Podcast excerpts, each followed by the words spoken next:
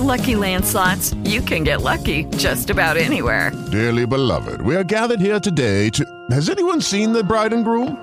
Sorry, sorry, we're here. We were getting lucky in the limo and we lost track of time. No, Lucky Land Casino, with cash prizes that add up quicker than a guest registry. In that case, I pronounce you lucky. Play for free at LuckyLandSlots.com. Daily bonuses are waiting. No purchase necessary. Void where prohibited by law. 18 plus. Terms and conditions apply. See website for details. Hey guys, it is Ryan. I'm not sure if you know this about me, but I'm a bit of a fun fanatic when I can. I like to work, but I like fun too. It's a thing. And now the truth is out there. I can tell you about my favorite place to have fun. Chumba Casino. They have hundreds of social casino style games to choose from with new games released each week. You can play for free anytime, anywhere and each day brings a new chance to collect daily bonuses. So join me in the fun. Sign up now at ChumbaCasino.com. No purchase necessary. VGW. Void prohibited by law. See terms and conditions. 18 plus.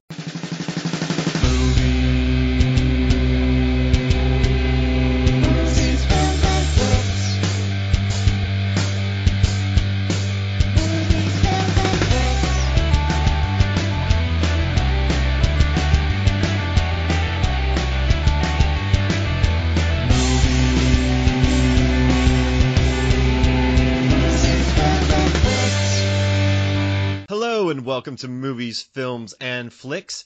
I am Mark Hoffmeyer, and joining me is a man who can't differentiate Resident Evil 4, 5, and 6. It's John Levengood. those movies those movies are all really kind of a blur if you haven't like watched them really recently. So one, they go into the lab, right? And then two, she goes into the city. Three, she goes into the desert.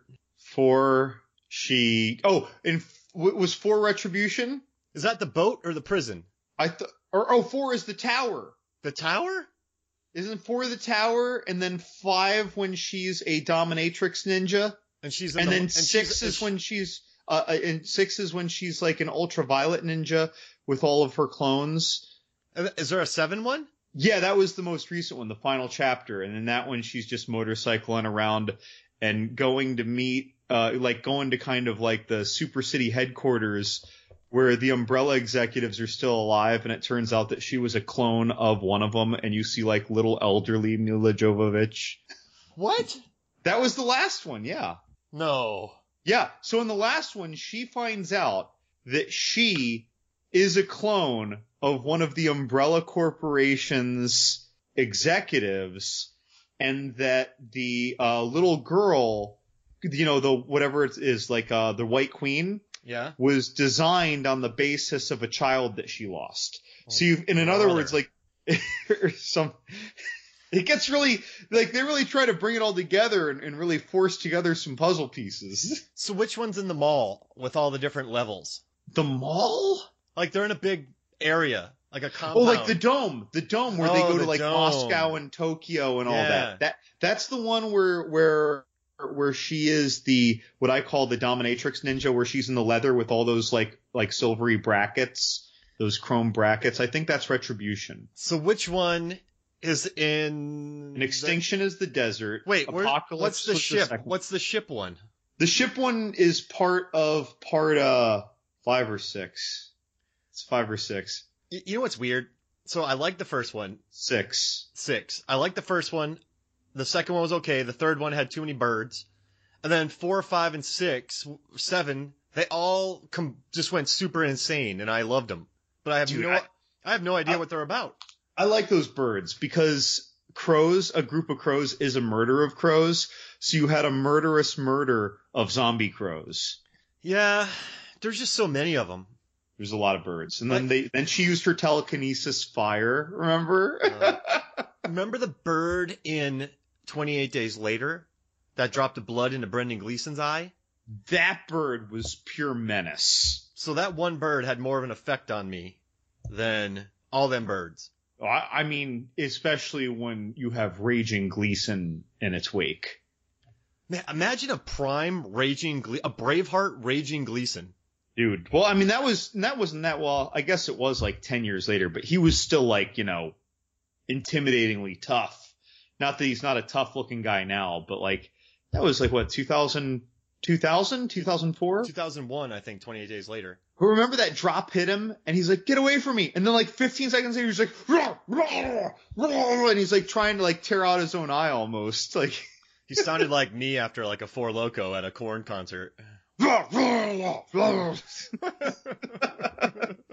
those All right. those movies were a lot of fun to revisit, though. By the way, that was like last year I, that I revisited all of the Resident Evil movies, and I gotta tell you, I enjoy them a lot more. It's kind of, in a weird way, like an ill-plotted version of the Saw series. Like if you haven't seen a Saw movie in forever and you just throw in part four, five, or six, you have no idea what's going on. You don't have any idea why they're there or what the story connections are. But if you watch them in order and you know where it's picking up from and what it's leading to, it's okay. So in this, they keep giving you all these little clues that build up to the end. But if you haven't seen one of these movies in a couple years and you watch it, you're just like, this is just a mindless action movie that doesn't matter. Oh, you need con you, like, but see, if you watch, sat down and just watched Resident Evil Five, and that was it, you would be like, it would feel like a fever dream. Well, it, that's just it. Then it's then it's purely like that kind of bad movie entertainment full of explosions and effects. And I'm not saying that the Resident Evil movies are worthy of reverence. It's just that there is more to extrapolate from them if you see them in in sequence in a timely manner. Gotcha. The only thing I remember about the last one is the guy from Monarch of the no, uh, Downton Abbey, Downton Downton Abbey, running around with a clone. Running around with a clone. Those movies were. Oh. I guess I'm kind of relieved that they're over, but I'm glad that they kind of wrapped up their little storyline. I'll watch them all again in order in 10 years. You want to hear something random? That's So- all we pot about. Ruby Rose was in the last Resident Evil. That can you believe that Resident Evil came out this year? Yeah. Yeah, it was or early this year, right? 2017. Yeah, I guess we're 2018 now. But then she was right. also in Triple X three. She was in Pitch Perfect John- three, John Wick 2. John Wick two, and I think she was in something else. She she's like the the sequel. Well, not just that, but all that did, was was everything that you just mentioned from 2017. Yeah, Because John Wick 2 was 2017. yeah. Final Chapter was 2017. Oh, Pitch Perfect 3 just, yeah, it was Yep. 2017. Yep, It was in December. And you want to Did you see that? No. No. You want to hear something else? Jon Bernthal had five fresh movies this year. He was in five movies? Fresh movies. I'm surprised he was, that, being in five movies, period, is a lot. Yeah, I mean, he was in a movie In a called year. Shot Caller with Jaime Lannister. That um, if you watch that and Brawl and Cell Block 99, holy crap, it's like a a blood bath extravaganza. He's in Brawl and Cell Block 99? No, Jon Bernthal's in Shot Caller. Oh, okay, I got you. You're just comparing them. Yeah, I mean they're they're pretty much similar. And then I'm trying to find the Rotten Tomatoes thing right now. And then he was in Baby Driver. Yeah. He was very good in Baby Driver. Yes. He was one of the Bellas in Pitch Perfect 3. What? He was uh in Resi- he was in Triple X 3. Oh wait, no, Wait, that's, did, that's did you say that's he was a? You say he was a Bella? Yeah, they added him. Like, what? yeah, they, not? they called him a bur- they called him a Burna. I love it. John Burna. He was in Sweet Virginia, which is like a, ho- a horror film that I hear is really good. He was in Shot heard of it. Shot Caller, which is very good. He was in Pilgrimage with Tom Holland. Then he was in Wi- oh yeah oh I can't believe it. he was in Wind River, which is a very good film. And the he was scene, in half the movies of 2017. and the scene he's in, it's really good, and it doesn't go the way you think. And then he was in Baby Driver. He was in a lot of stuff. Baby Driver. that was uh yeah. So you know, I just wanted to kind of drop that knowledge on you, man. How'd that feel? Actually, I'm I'm I'm pretty impressed. Like, that's that's a lot. He was in a lot of movies. You're smiling right now. Like he was in a lot. I'm baffled. I'm I'm nonplussed. anyway. Uh, so before we get into the questions, I just got to tell you something. I watch Graham Norton all the time. I love that uh, talk show. And the cast of The Greatest Showman was on, and Zac Efron was on the couch, and Graham Norton always puts people on the spot. So there's a lot of improv. There's a lot of them kind of just dancing for Graham Norton. And he tried to put Zac Efron on the spot, and poor Efron just froze, man. He can't improvise. He just oh, so I was like, hey man, So you and him, uh, well, I'm sure he can improvise when he's not called to it, but reminded me of you when we uh try to make you improv. Poor guy. I mean, I, I'm sure that like a lot of the the Baywatch stuff was totally off the cuff, but that's a little different because you're having fun and you have a base script. Yeah. And, but uh, that's wow. Poor fella. Well, you know, at least he's pretty. And then one more thing. Oh gosh, one more thing. One more thing before we get into it. So I got my degree in lit and literature. And you know, I worked in bars, so I was like with a bunch of punks and all that kind of stuff. And when they heard that I had a lit degree, they're like, "Oh, fancy." They're like, "Oh, tell me, you know, quote some literature." And I would always go, "I would prefer not to." And then they get all pissed off at me. And, and they're like, "Come on, man." I'm like, "I would prefer not to." But the whole time I was quoting Bartleby the Scrivener from Melville. So I was being super pretentious. Nobody knew it. They thought I was being a dick. And I was ended up, I kind of ended, I was basically Bartleby. Cause no one knew what I was getting at. I was a bouncing Bartleby. You're the peaky blinder of FSU bar bouncers. And I would just keep it going. I would prefer not to. You're the cheeky bouncer. That was my shirt too. Every, every 20 minutes, I, every hour I had a five minute dance in the middle of the floor. but no, the whole time I would prefer not to. And they were just like, come on, man, come on. "Oh, I would prefer not to. But little did they know that I was quoting one of my favorite Herman Melville short stories. the other day I saw Flannery O'Connor where she grew up. The I don't know who that is. A good man is hard to find. I don't know. Gothic, Southern Gothic. Crazy shit. No clue. Not a big reader. I read a lot about movies. when you're at the grocery store, you read the tabloids. I, I will in the in, in when I'm in line. I'm That- like, oh my gosh, Kanye's having an expensive divorce. Yep, that's what I read a lot. Uh, spe- speaking of reading a lot, so over time we've been getting longer and longer and longer listener questions, and some listeners have started to like give us like caveats or like addenda or examples or started to answer the questions themselves, but then still asked us. Like, so we've had Neil has given us long ones. Uh, uh, we've had a long heckling session with Alex Vorkov. We had uh, Dylan's really long question that was of legendary heckling. And so this time I got something so long that I am just calling this a mailbag submission. Oh, it's ma- from it's Mailbag. from Lo- mailbag mailbag submission. So Logan from Cleveland, Ohio writes. So we watched the awesomely cheesy monster flick Godzilla vs. Monster Zero, sometimes alternately titled Invasion of Astro Monster, and the less awesome Godzilla's Revenge, both last night. My favorite thing about Monster Island is that none of the creatures seem to ever spend any of their time on life-preserving functions, such as eating or sleeping, but rather they seem to be screeching, taunting, and body slamming 24-7.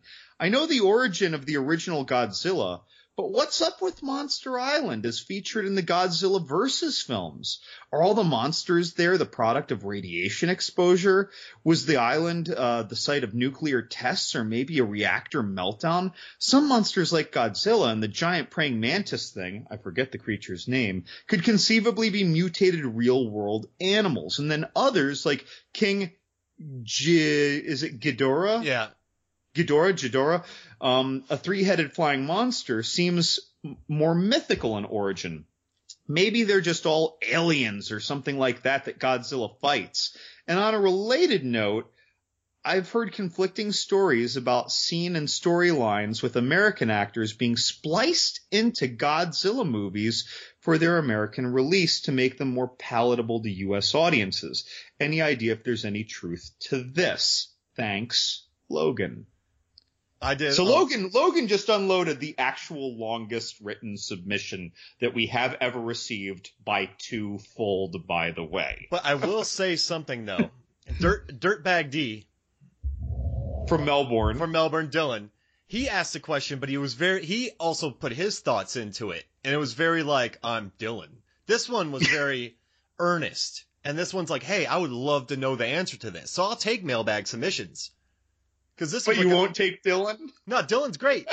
But Dylan's like, hey guys, so I just watched Citizen Kane, Lawrence of Arabia, The Godfather, Godfather Part 2, 400 Blows. I watched all of Terrence Malick's films. Okay, I bought all the Criterion films, and then I went and then I bought them on Blu-ray again. Then I watched Citizen Kane. Then I watched the top ten films from each year, going back to 1932. Watched all the Best Picture winners. What's your favorite movie starring The Rock?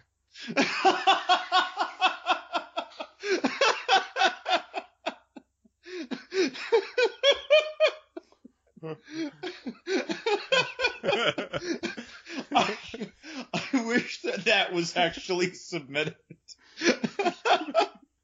okay. okay. Oh, so I did a lot. Of, I did a lot of research on this. Now, Okay. um, Kim uh, Ghidorah, Ghidorah, please don't kill me with my pronunciation. And in um, what? He is an alien. He is a space alien. Megalon is an underground creature.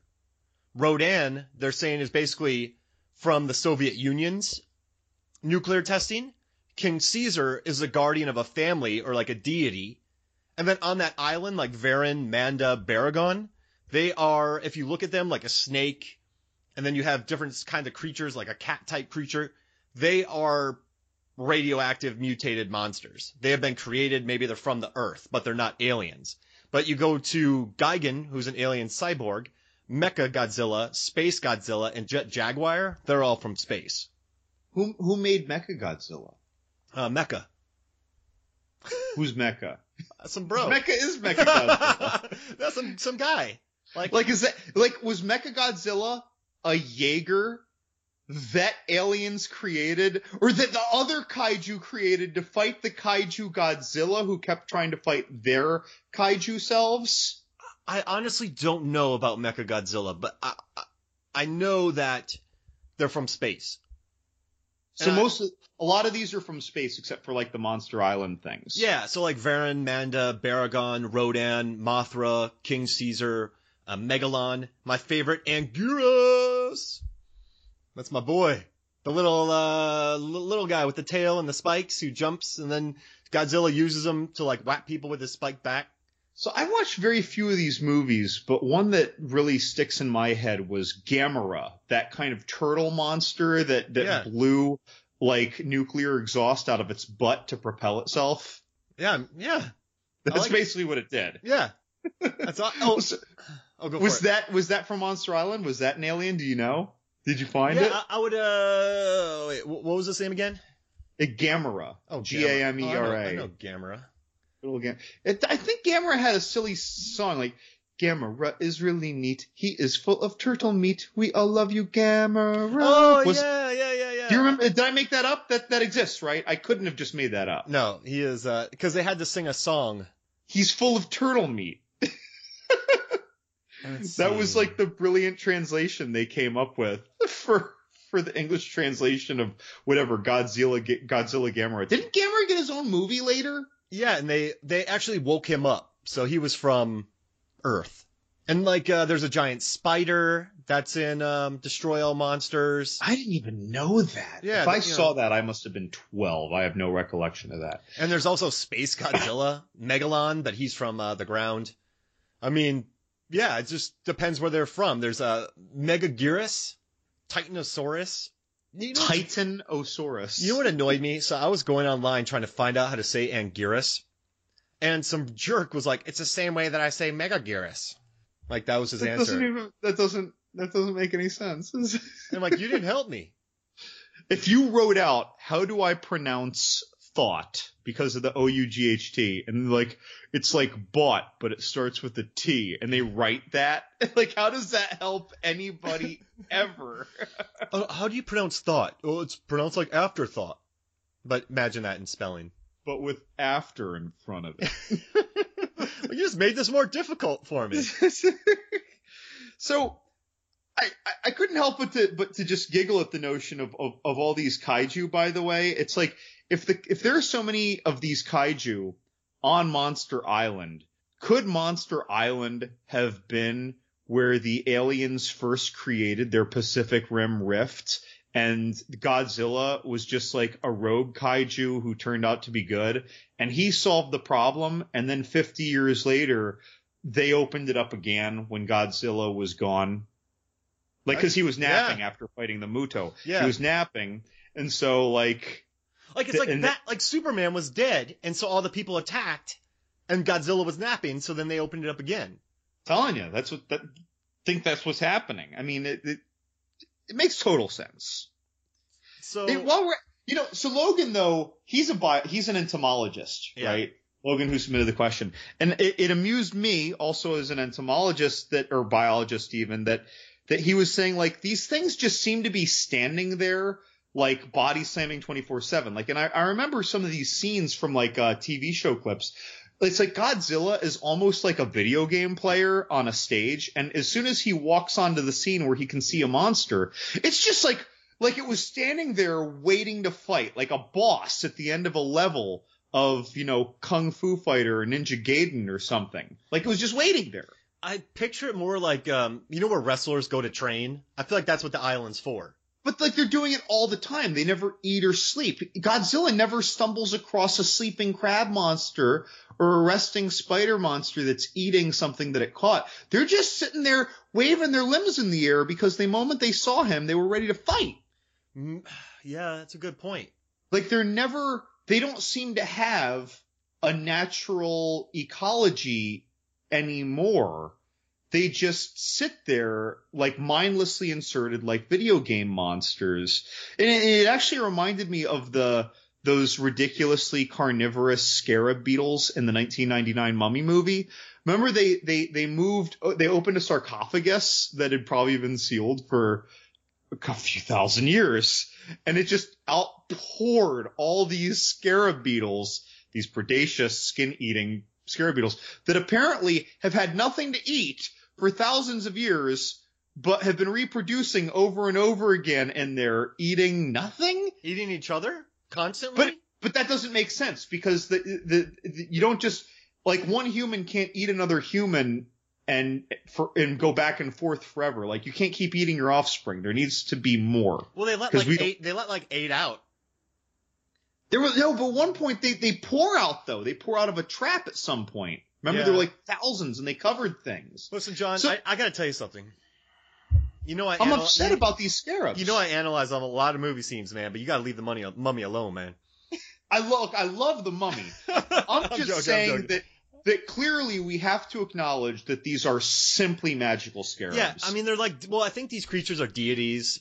I don't think they need to eat much. I just think they kind of dance and fight. But I think that you just touched on the best possible explanation. These creatures are like deities. hmm they like don't need to eat or exist in the way that we think of an animal. Yeah. Only the King Kong movies really show him eating stuff. Right. I mean, so these things, like that crab monster, before Godzilla came along, that crab monster spent hour after hour, day after week after month after year after decade, just standing in one spot, shaking its claws in the air until, until a giant lizard came along for it to fight. Like Jason Voorhees in the Friday the Thirteenth movies.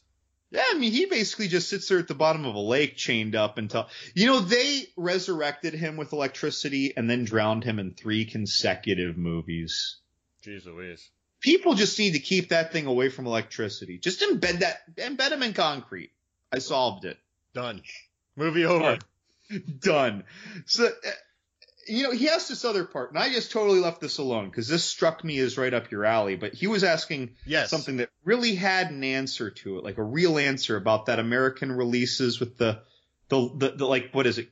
Some scenes with American actors just Splice- inserted. spliced in. So like they, they dubbed Godzilla, but then on top of dubbing it, they totally swapped in some Americans. Yeah, Raymond Burr. He was in uh, several Godzilla films, and they just No. spliced him in. What a jerk. Yeah. And if you watch the 19 uh, Godzilla and when 1998, Yeah. Yeah. Right. Nin- 98 or 90, 97, 98. Matthew Broderick was spliced into that movie. Did they splice Sarah Jessica Parker into it too? Yep. The only guy that was there was Jean Reno. And it was actually a French production. They're like, no one can take this guy. We we need to give him the soft the soft features of Matthew Broderick. That's right. yeah. So yeah, no, uh, Raymond Burr was spliced in. Well, Logan, there is your answer. It, it is. They are deities and Raymond Burr. That's right. A, Can- a, are- a, a Canadian. and they're grumpy deities. They really just, as he put it, they seem to be screeching, taunting, and body slamming 24-7. I couldn't agree more. I would love to have just. I would love to be a jumper and just chill and watch these monsters fight all the time. You mean a Hayden Christensen jumper? Yeah. Not not a not a third eye blind jumper. I thought you meant like at first like a monster that's just like like a giant grasshopper monster that just jumps. Ooh. That's what Angira did in the beginning. I'll bet that really gave Godzilla some trouble because he has like thick, stubby legs. He's not very adroit. I mean, I'll bet a hit and run tactic would go go really work really well against Godzilla. Well, the only monster that ever defeated Godzilla in three consecutive films was called Jogosaurus. Did you just make that up? That sounds. Yeah, it just ran. It just, it just ran around Godzilla, and Godzilla got dizzy and fell down. Jogosaurus. Mothra defeated him a few times, right? I mean, Godzilla let Mothra. I think the first, like the first time Mothra was bad, right? And then after that, Mothra was always good. Am I remember that? And they got killed a few times, Mothra did. Poor Mothra. And, and oh god, and that's right. And we had the question from Alex last week about why is Mothra's eggs are as big as Mothra. That's right. And also, um, if you guys get a chance, watch Shin Godzilla. It came out, I believe, in 2016 in Japan. It is a very good Godzilla film. It's different, but it's very good. And How would you liken it to the latest American released Godzilla? Completely different. Completely different. Completely different. This Better. one's just more about them dealing with like Godzilla freezes, and then it's like the government trying to figure out the best plan to get rid of him. So it's like all these different agencies working together. It's interesting. And then this year, watch Colossal. It's not a monster movie, but it has monsters. And one of those monsters is Anne Hathaway scratching in a playground. That's right. Random, random awards. oh, geez. All right, so uh, want to get into the topic? Yeah, yeah. I think we we almost referenced it a little bit earlier. Did we? Yeah. All right, so uh, Jumanji, Welcome to the Jungle, the sequel to the 1995 Joe Johnston directed, the guy who did Captain America: First Agenda, uh, First Agenda, First Avenger, Rocketeer, uh, October Sky, The Wolfman, Hidalgo, Hon- Honey I've Shrunk the Kids. It was a really good adventure film, lots of heart. David Alan Grier's yelling at an alligator.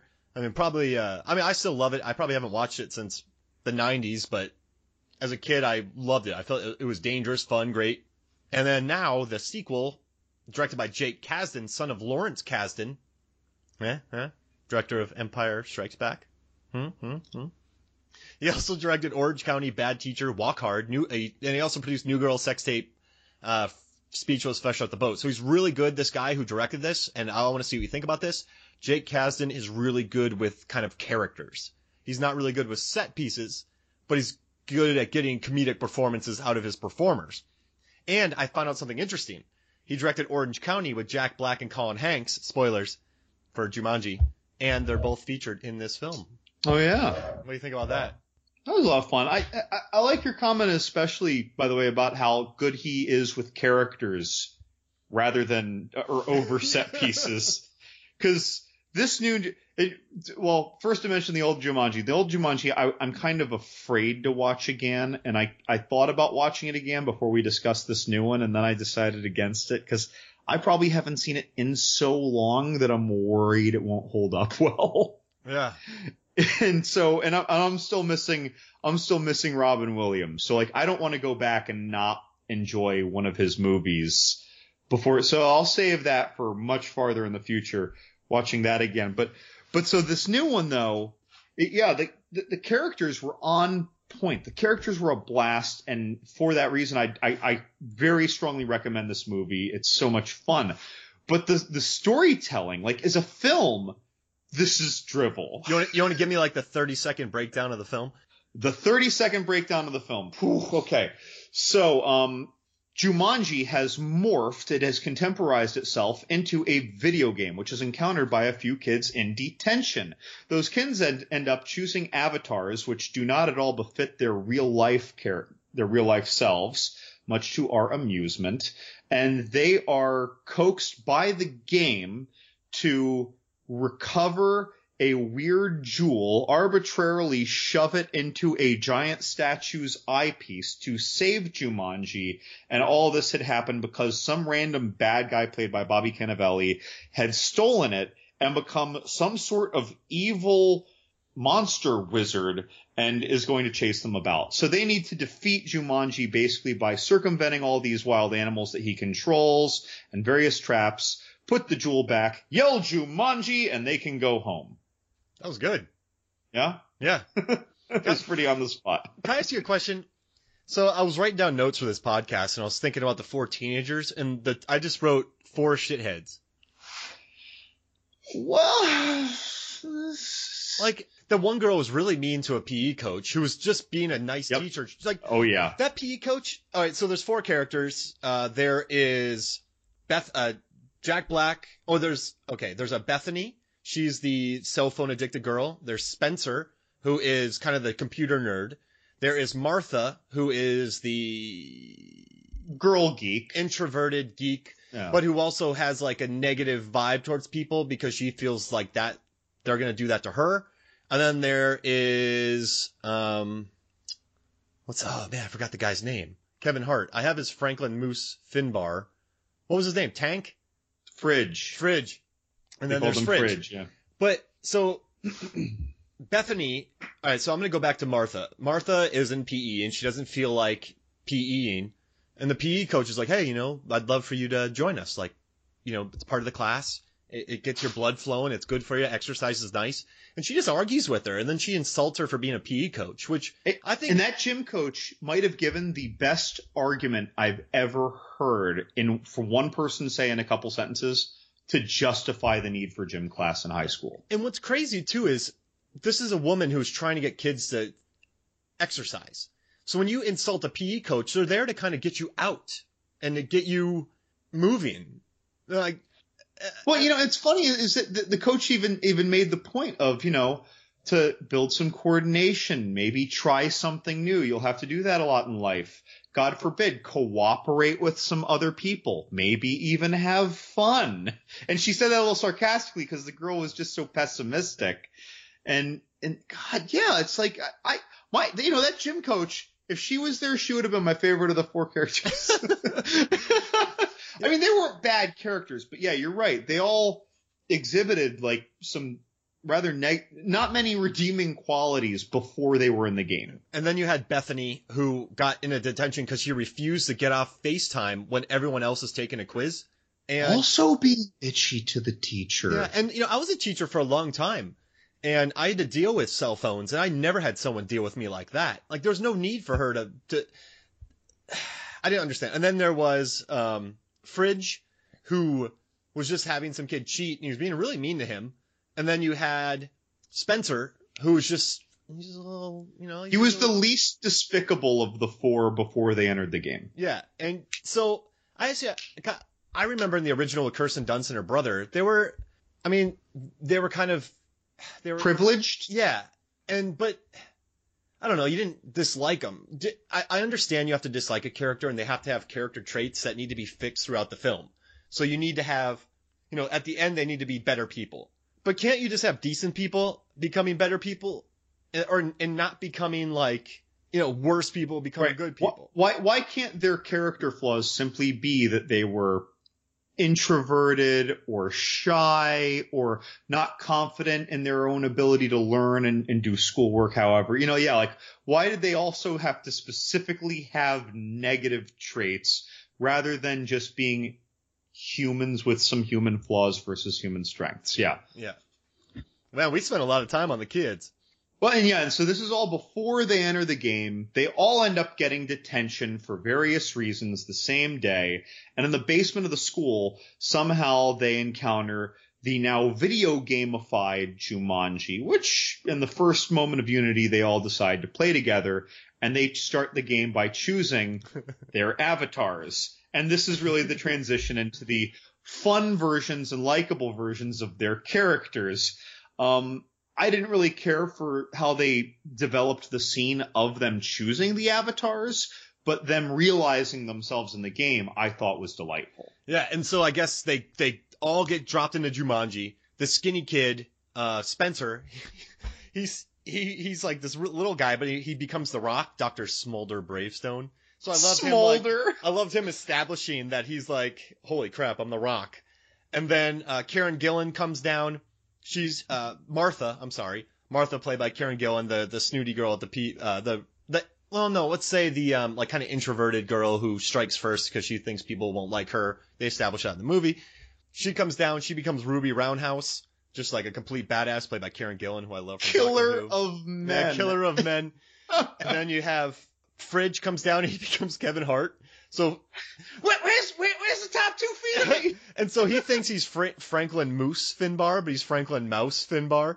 And then Jack Black, and then Bethany comes down, the cell phone girl, and she becomes Jack Black, uh, Professor Shelley Oberon.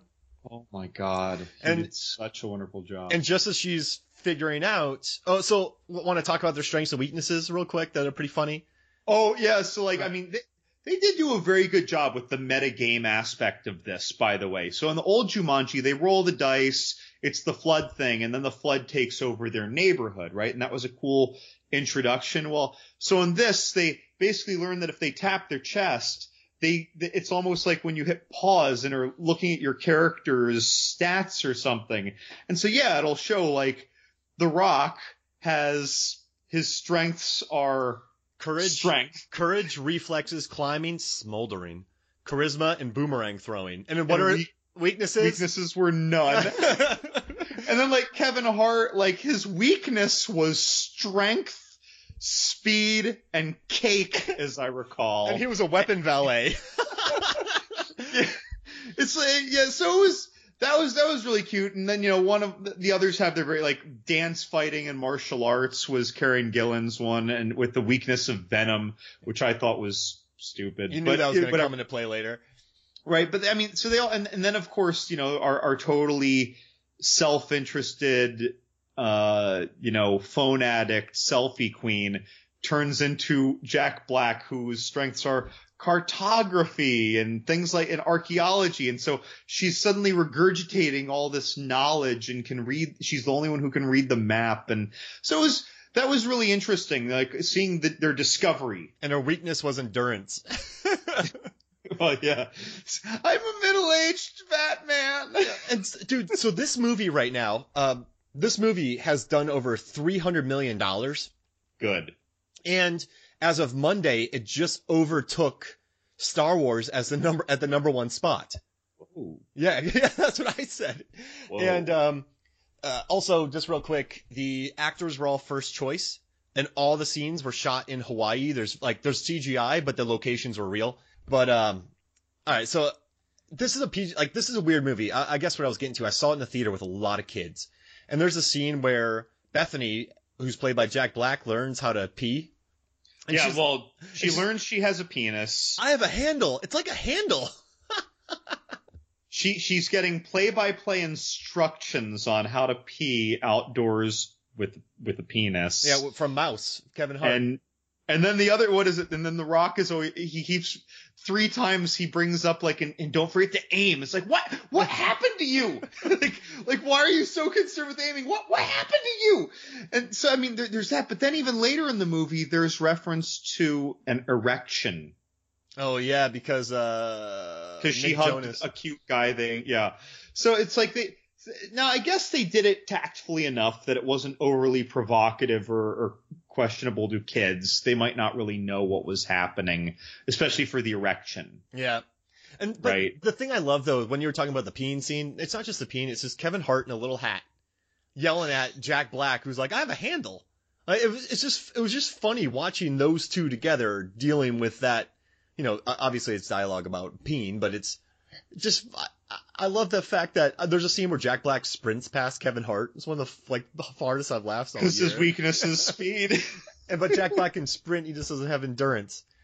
But, yeah. Well, while we're talking about that dynamic, can we talk about how we actually felt about the delivery of the characters? Yeah, sure. Actually, do you want to take a quick break? And then when we come back, we'll break down all the characters and the rest of the film? I'll allow it. Welcome back to Movies, Films, and Flicks. John, I just watched Yes, Mark. all the Resident Evil movies. All seven. All seven. And I have no idea what. I don't remember any of them. they two were together a bit.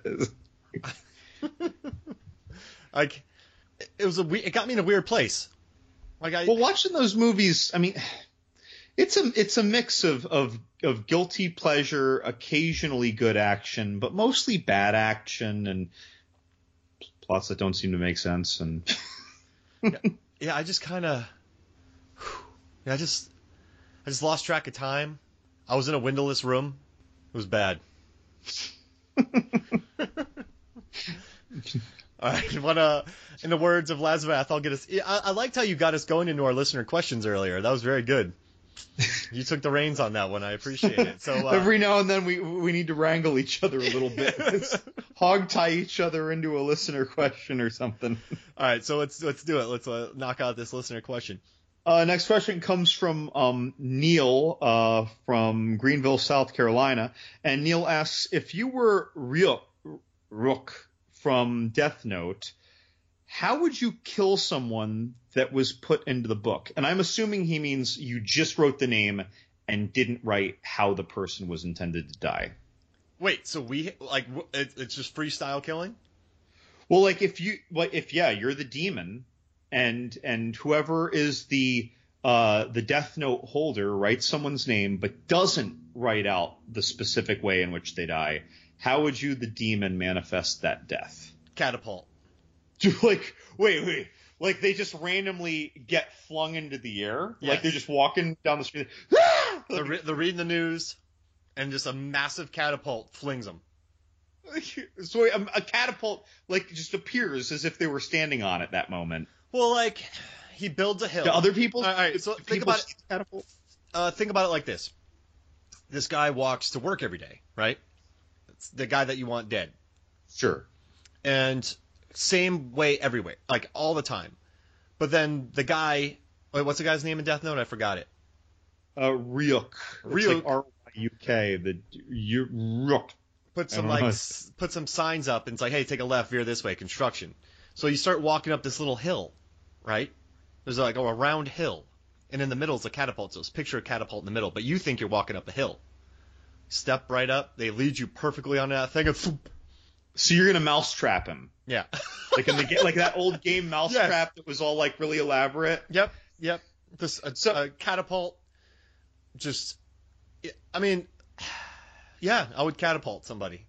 So I don't know why, like, but my mind went to like this place of a mixture of of meanness and feistiness at the same time. Of course, we all know I watch a lot of brutal horror movies, so I, feel like I'd be the mean, twisted kind of death genie, and I would wait until the writer of the Death Note next saw the intended victim whose name was written and then I would have that victim suffer like one of those super abrupt, shocking Alison Lohman final scene in Drag Me to Hell deaths, where like your victim is looking at you as they are being dragged to hell through coals with their skin coming off and Wow.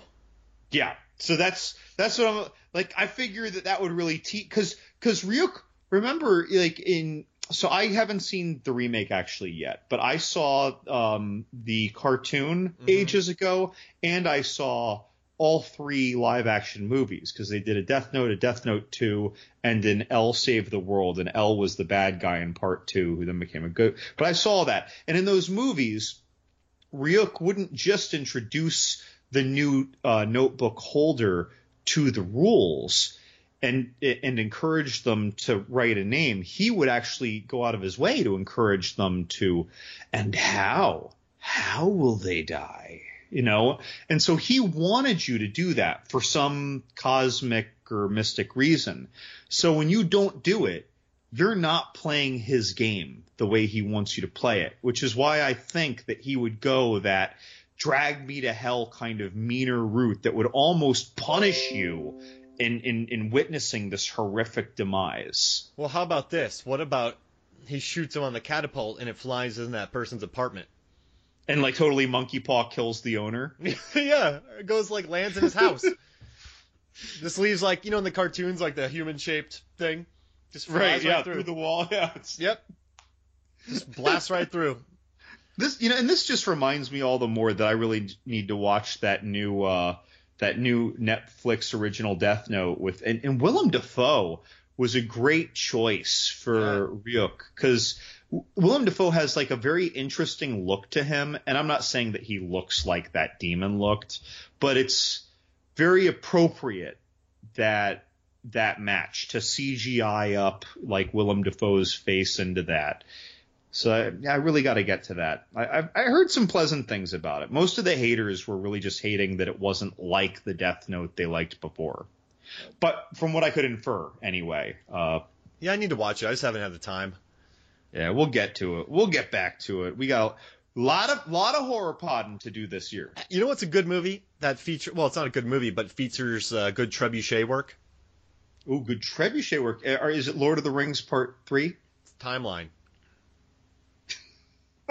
I was thinking of that mutant, like pale pinkish orc general in uh in the two. Yeah, Towers. no, yeah, no, Return he, of the King. yeah, Return of the King. He's Return of the King.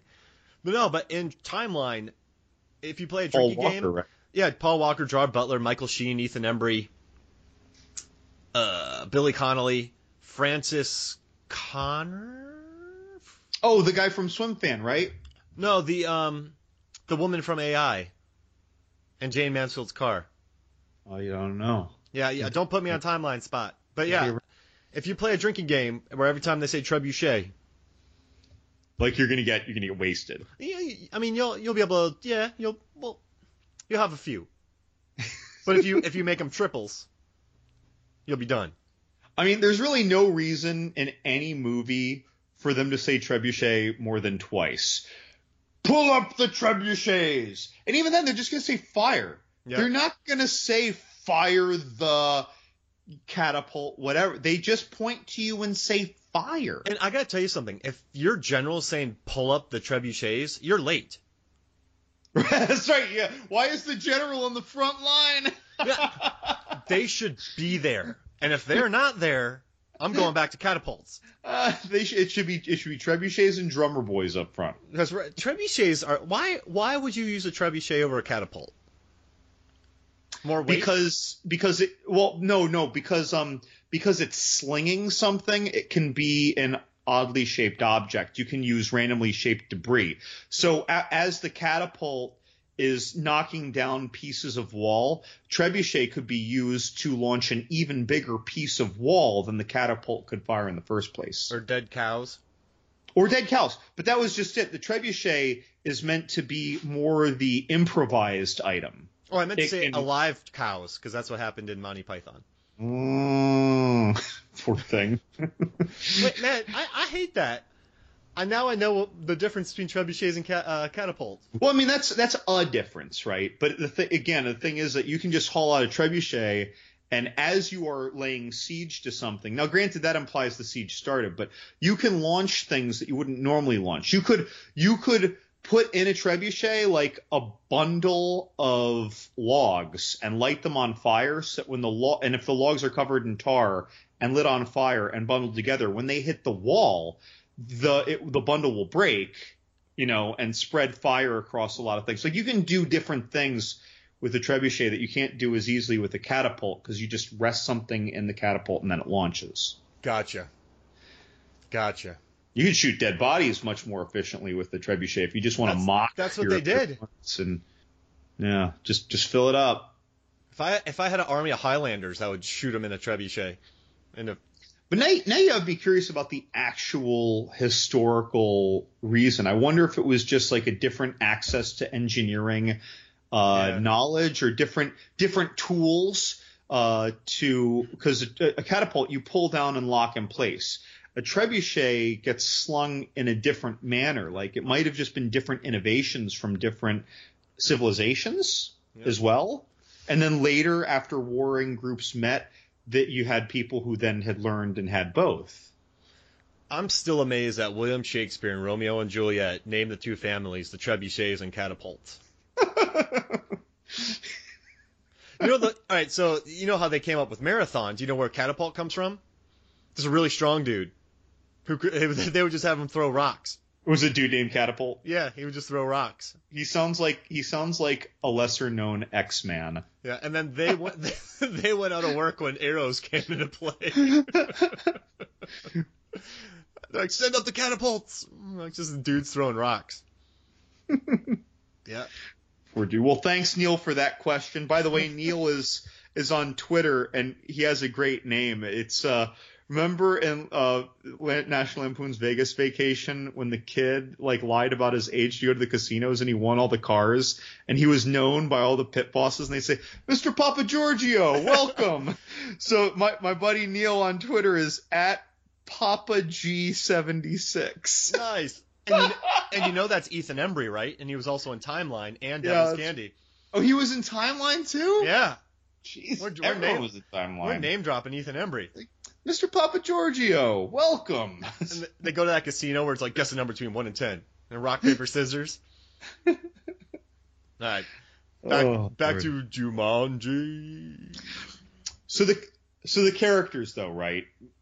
Oh. The the way Oh, sorry. Go ahead. the way that uh, we see we've just met the characters, we've learned their powers, we've seen a few funny scenes with them, you know, the Jack Black, The Rock, Karen Gillan, and, and Kevin Hart. But it's really interesting to me what I will call the writing and directing and acting inconsistency between the characters that these actors are playing and the characters that they are representing. Because The Rock seems to occasionally embrace that he's not confident and that he hasn't always been The Rock. But a lot of the time, he also behaves as The Rock, and it's kind of like a switch on and off. And he doesn't seem to embrace the characteristics of the kid, acting wise. But then, like, Kevin Hart is purely playing himself. He's entirely playing himself. You want to know something interesting? They shot their scenes before the kids shot their scenes. So they just kind of did what they wanted, and the kids had to. So none of it matches because they had nothing to really go off of. Well, Jack Black is spot on because Yeah, Jack Bethany- Black is actively acting the role of a self-involved girl. Yeah. No, he was great. You know, you know what I mean? So like, and, and he did. oh, boy, Jack Black. I've always liked Jack Black. I don't like several of his movies, but I, I think that he's always been a very like from the heart kind of actor, even though he's silly. I think he's wonderful. And in this, I feel like he, not The Rock, he was the show stealer for me oh yeah. the way that the way that he he played that because I never had to remind myself which character uh, Jack Black was playing, whereas the other ones, I you know it's like I didn't necessarily need a reminder because I forgot, but I got lost in Kevin Hart simply being Kevin Hart as if he was doing stand up comedy. And The Rock pretty much being The Rock, going through the lines as if it was written for him, but he was a little less confident, you know? So it was interesting. And Karen Gillan did, she was the middle ground. She did a good job being the insecure, geeky, uh, kind of apprehensive character that Martha is. Uh, before they went in the game. So it was a weird spectrum of this. Quick question. I watched this with Megan, and she, we were talking about later on. And do you remember anything that Karen Gillan said? She had that really funny scene where there's a scene where she has to go up to some guards And, flirt. and flirt with them, but she's she's never done it before. So Jack Black teaches her how to flirt, which is hilarious. But I don't remember any of her lines. She didn't really say much. Honestly, the only lines I remember are because they were they were flag posting what was going to happen. Get up there, I'll get the gem to you. You know, Oh, things yeah, that yeah. Things that aren't character moments. They're just announcing to the audience that something is going to happen.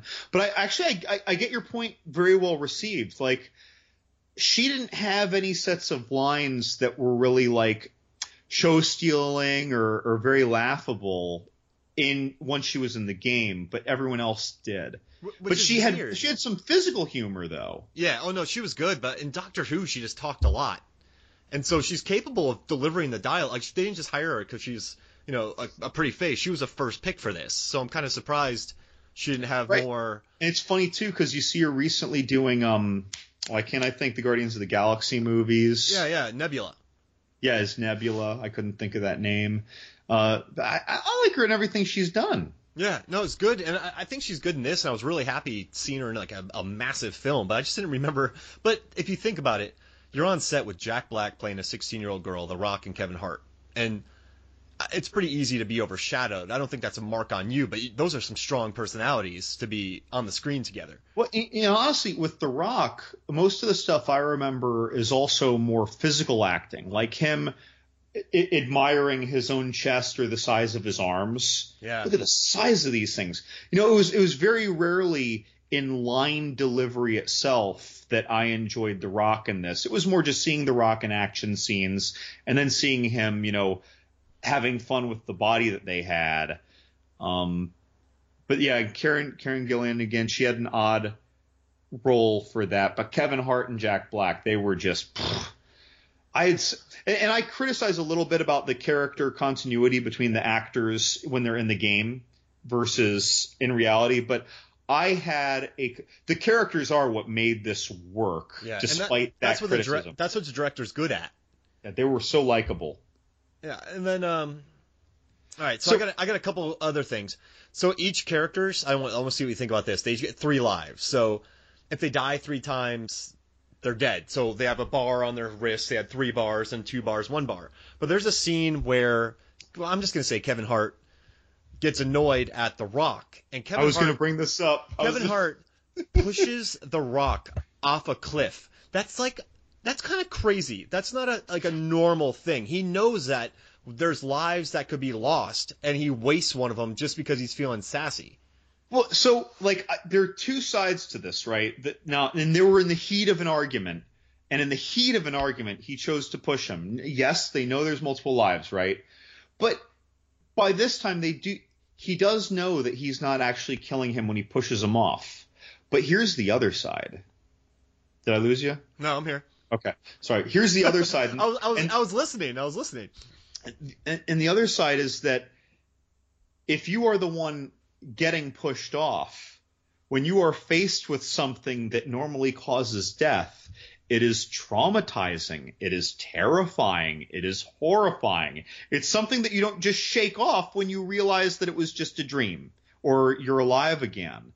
Like that was ho- so that's a horrible thing to do to someone else, even though it didn't have a horrible result. And then I have to come back to Kevin Hart's character again and say, wait a minute, is that malevolent? Even though you knew that he'd be okay to put him through that. Yeah, I think it was. I, I don't think they thought about it, but I was like, that's a really mean thing to do. I don't know because the, the fridge that's charac- terrifying, The, the fridge character didn't seem like he would do that in real life. He was a jerk, but I would never push somebody off of a cliff, even though I knew they could come back.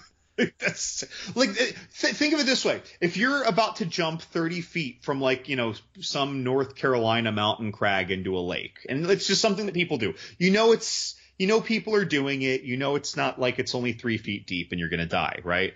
But if you weren't looking and a friend of yours pushed you, that's terrifying Oh yeah, right? You Yeah. see what I mean? And that's terrifying, even though as you're falling, you, you might, you know, know that you're going to be fine. But as that's happening, that's terrifying. Yeah. Like now, it, now just imagine that you fall so far that you have four seconds to process it before you hit. Like that's that's horrible. It's- no, I agree. That was like it was. That was jarring. I was questioning the what they, who they thought the audience was when that happened. And then what do you think about just the the motorcycle guys? I, I don't think Total throwaways. Total Total, throwaways. nonsense. And Total so throwaways. the- Garbage.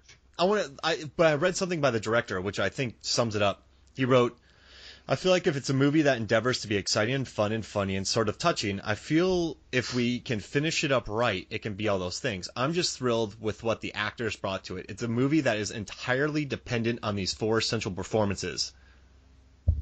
It, well, it is dependent on him because he didn't bring anything else to the table. Yes, but that, that's pretty. Like it sounded like he had no interest in the action or anything. It was just well, charisma. You, think, do you think that he might have said this after he saw the finished product and realized that all the other things he tried to do didn't work? yeah, maybe. Like this might have been a, a very tactful damage control statement. Yeah, because, I mean, were you ever? I don't think there's ever any excitement, but I had a smile on my face the whole time, and I left with a smile. And obviously, audiences are loving it based on the charisma of the four characters. So it's pretty interesting how four people can carry a script that doesn't have many great action scenes. The CGI probably isn't too great, it just looked like every, you love everyone on screen. The scenes look good. The individual effects look terrible. The CGI snakes looked terrible. Yeah. Uh, the CGI rhinos were passable at a glance, stampeding, but when you really see them, more bad. The elephant was horrible. The jaguars were passable when they weren't doing much, and they got a little old. But yeah, I, I but the th- like the, these are a lot of these things though. It's Nit- like nitpicks. it's like Right. they they tried to do too many different things and didn't seem to put enough attention to any one thing as a result. Yeah. Like wh- on top of that, why like so uh Killer of Men, Karen Gillan's uh you know character the the avatar she's playing its its weakness is venom. But in the game, if you got bitten by a venomous snake, you'd die anyway. and then when she goes into a field of snakes, they aren't even recoiling to prepare to bite at her until a bad guy who controls them gets them to attention. Yeah. And why, if he wanted the gem that she just picked up, wouldn't he just have them bite her so he could go pick up that gem? Didn't, he, didn't isn't that what happened? Then she came back with the gem. Well, no, but she knew she knew that she was going to come back. But why didn't he just do that right away? What, what, why are they talking? Why are they having a conversation? Why is he saying "give it to me"? Oh yeah. She stepped on a snake to make it bite her because that was part Ah. of her plan. So, and, and that even brings me further to, well, that this is just a silly movie moment. She knew exactly where she'd fall and exactly with what timing for that to work for the Rock to put the gem in. But let's look at this bad guy though. If you completely remove the bad guy from this movie, it doesn't change the movie No, not at all. they could still have weird challenges and time frames and this, that, and the other before something bad happens, like a flood or what. You know, like Bobby Cannavale had no business being here, and why was he regurgitating scorpions onto people's heads? I did love the villain in the first Jumanji. He was awesome. Yeah. I don't even remember to be honest. I haven't seen it since high Uh, school. he, he was just a hun- guy? he was just a hunter. He was just like a jerky oh human. Yeah. right. I do vaguely remember. Yeah. There's menace to that guy though. Yeah, like, but this Bobby Cannavale Yeah. thing, like, I was like, is he is he like a zombie? Is he a sorcerer now? He's got like a giant centipede crawling out of his ear and up his nose into his head. Like, what what is this? Why didn't he just have people waiting around the Jaguar's head? It- But see, I want to, I want to, if you were 13 and you watched this movie, like we were, I was, I was, I was watching Pulp Fiction at the time, but I was also watching everything else. But I think I would have loved this when I was like 13. look, I mean, I love it now. Yeah. It's just, uh, um, uh, it's just that now, and we are in the very much the habit of of of almost almost passively in our subconscious breaking down a movie as we watch it. Yeah. But but I mean, th- there's just so much stuff in this movie that's me. All those motorcyclists trying to pull a Mad Max Fury Road, throwing missile launchers at our character. Yeah, it's, it's all. It was all very very throwaway to me. All those things and the bizarre scene and the this that and the other. It was all character interactions. But again, I, I agree with you. While I wasn't impressed or disliked all those little individual things, I loved the movie the whole way through. I was always smiling. It is the characters that make this work, and the characters are there basically the whole time. Um, boy, speaking of character interactions, by the way, uh, best kiss of 2017? Oh, Jack Black and Nick Jonas. No, no, no, no. The Rock and, and Karen Gillan. Oh yeah. yeah, that was. Yeah, that Oh. that uh, yeah, that was good. They went for that. Oh my! Like, and I was really thinking it's like because the whole time when I knew they had a thing, and now they're in the game, I'm like, well, The Rock is like 44, and he, so he's almost 20 years older than Karen. It really wouldn't. I'm not saying it's wrong, but it's like ah, this doesn't feel right. And The Rock is always playing more. You know, he doesn't have those scenes. No, he doesn't. He's kind of uh, Right. if you think about the fast movies and all those, and he's kind of like asexual in movies.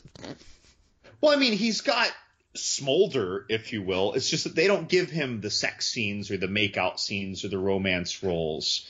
And and in this, it, like it, I was just watching, kind of dreading it. And so when they moved up and they were going to do the kiss, I was like, this isn't going to feel right. He just looks like he could be her dad. I mean, again, whatever. There are 20 year gaps in couples, fine. But it's still, it's like, and so, but then the way they executed, I was like, oh my god, I was so wrong to have doubted you. Like that's that that super. They must have just delighted in the awkwardness of that kiss. yeah, that was fun, dude. I yeah, that was oh. I, I didn't see that coming. But uh, it just I do one thing I was thinking about The Rock. This is Jumanji: Welcome to the Jungle, and then the rundown where he's in the jungle. Right. He does pretty well in jungles. You know, even though so they were originally going to call the rundown Hell Dorado, but I could have totally seen them calling that movie Welcome to the Jungle as well. That was that was the uh, that was what they called it in England, uh, the UK. I apologize. It was Hell Dorado? No, Welcome to the Jungle. Oh, really? Yeah. Okay, interesting. So, so he hasn't had many fresh films. He like the fast movies, but I don't consider those rock movies. So the only rock movies that are really fresh are Central Intelligence. Hercules is 61%. Ugh, I didn't like that one. Uh, like uh, he's in other guys, but that's not a rock movie. So the the only really certified fresh rock movies are Rundown, Pain and Gain, Central Intelligence. Nope, not Pain and Gain. but Pain and he was grilling hens, and Yeah. the Lord gave him a gift for knocking people the out. Like, Uh, it's- I, love that movie. That was the movie that made him the bigger, the physically more menacing Rock that he has been since then. Yeah. He right. put on like 20 or 30 pounds for pain and gain. Well, he really only was like 20 pounds heavier, but he put, but he was also uh, lower body fat. I liked I like the Rundown Rock. I like Rundown Rock more than I like Fast Rock because I think Rundown Rock tried more than R- Fast Rock. Fast. You don't think he tried in fat in the fast movies? Well, he's just uh very he doesn't do much. He just kind of spouts lines, is never on screen with Vin Diesel, and looks cool. Like he's he's not trying. Like he's acting, he's doing There's a great less job. he's, he's- acting. He's acting tough. But the rundown, he was he was a chef. He was kind of you know he was hesitant about things, but now he's just kind of like this Arnold from Commando. I mean, still great. Oh no, no, that you know what? That's fair. Uh, fewer dimensions. Don't don't get me wrong. I you know me, man. I love the fast movies. I'm I'm all I'm all in. Like I if I had two twos, I'd be I'm all in. You, know, you you lost everything because you know, but I'm all in on these movies. But I just liked him in the rundown. I thought I don't know. I like that better than He, yeah, that, that, that that's very fair. I actually just watched that again. Actually, I watched it like one and a half times in the last two weeks on HBO because I, I love those, those movies a lot. You know what's funny is looking back at him in that and saying, one, you look small, and two, why do you have hair? yeah. like I'm no longer used to seeing him with hair, and and he just seems so petite. Yeah, when you, when you go back to those old clips with him with hair, you're like, what? Yeah, he's small and has hair. But no, I love that. I love that movie too. It- it- you know, you you had made an observation about his sequel movie patterns, didn't you? Yeah, like all right, so none of his original films have had sequels, but they have if you combine them all together, they have a higher Rotten Tomato average than all of his sequels. But all of his sequels that he's done, only one of his sequels has had a sequel. So he's the king of sequels, but he was in Fast 5 and then that went to Fast 6. But none of his other sequels have had sequels. GI Joe Retaliation, Journey 2. Those kind of movies have not had sequels. He was in Or they- he was They haven't in- had sequels with him in it. You mean? yeah, exactly. So there's no Journey 3 kind of stuff like that. So all the sequels or remakes like Baywatch, that's not going to have a sequel. But Fast 5 went to Fast 6. But Tooth Fairy, Race to Witch Mountain, all of, like Get Smart, well, he died in that one. Spoiler. Uh, Game Plan, Doom, like, and even all of his adaptations, like his remake, Walking Tall. So he was in the Scorpion King, but that was very that was at or he was in Mummy Returns, but then that was at the very end, only to put him in a prequel. So I don't really consider that. But it's pretty interesting that he's the king of sequels, but he's only had one of his sequels have had a sequel, and then none of his, well, he is going to have San Andreas too. yeah, and then jeez Louise, and then none of his remakes or none of his original films have had a sequel. So none of his original films a sequel, and then none of his remakes adaptations sequels have had sequels, except for the Mummy Return, except for the Scorpion King sequel, which in turn had a prequel, which had another prequel, which had another prequel. That actually checks out. He wrote about that on the website, folks. Look it up. it sounds like he was stroking out and speaking and babbling, but that everything he said was accurate just then. but yeah, so he, I don't know. It's just a weird. How where do you think this is going to go? I mean, this movie's probably going to make four hundred million dollars on a ninety million dollar budget. You can't bring them back. So would you just take? This is too profitable to not do something, right? You mean for them to not do a sequel? I think that if they do a sequel, it will be that they, you know, there's some reason that they need to decide on purpose to go back into the game to do something to save someone. Maybe the game was trying to get them back and it sucked someone in that they had to save. I, I mean, they can do it and, and it will roll our eyes. But if they get that cast, we're going to go love it. Yeah, yeah, I don't know how they're gonna do it, but uh, I don't. Fi- final thoughts about Jumanji? Would you Would you think? Would you recommend it? I would tell you that I am recommending a terrible film that is a wonderfully enjoyable movie, and that you should go see it as soon as possible. Yeah, just ha- it just it was fun. I left with a big smile on my face, and I'm still laughing about Jack Black running past Kevin Hart and all that kind of. I, I loved it. It was I had a lot of fun. I've been watching I've been watching the press too, and that's like a lot of fun watching all those guys. And Karen Gillan did a really good interview with Empire magazine where she's really funny. And if you look up clips of Kevin Hart and The Rock and Jack Black on Graham Norton, they're hilarious together. So uh, do that. Yeah, it, I also really did appreciate that this was what I'll call a more true ensemble movie because the fast movies like they're big ensembles, but at the end of the day, it's a Vin Diesel movie because he gets the most hero moments. Oh yeah, And- yeah. It, like in this, like this did not feel like a Dwayne Johnson movie. This felt like, like I really loved a lot of all their scenes. Jack Black stood out the most to me for the acting. Kevin Hart drew the most ridiculous laughs. The Rock is there for you know the, the classic heroism and size and his the Rockness. Karen Gillan had her like none of them stood out more than the others in my memory overall. Even though I don't remember Karen Gillan's lines as much, like I liked her scenes a lot. You know, Yeah. Uh, no, you're right. This was definitely an ensemble. I this mean, seemed very fairly distributed for good scenes. there weren't many egos, and I think that's what also worked. It just feels like a Yes! fun, generous Yeah. movie. Like it's anti-fast. Yeah, the anti-fast. Yeah, the, the slow and mellow. that's right. Do we uh, have any any uh, plugs? Oh wait, um, I just want to get something out real quick. Robert Lamb, the guy that we teamed up with Shark Dropper Studios, he just started a thing called Seven Lambs Productions, where he has about seven fiction podcasts. If you go on Blog Talk Radio, Stitcher, iTunes, you can find it. Just type in Seven Lambs. Uh, Creative Loafing just wrote about him. He's just hustling. He's writing, writing, writing. He's getting a lot of people to record.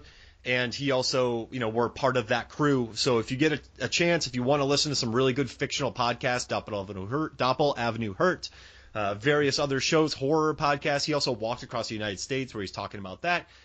So give it a chance, Robert Lamb, if you see him on Blog Talk Radio or iTunes. And also, if you get a chance, please rate, review, subscribe to our pod. We've had people do it recently, so thank you very much. But if you're ever bored, you're sitting there and you're on your phone right now, just please pop it up and uh, let us know what you think.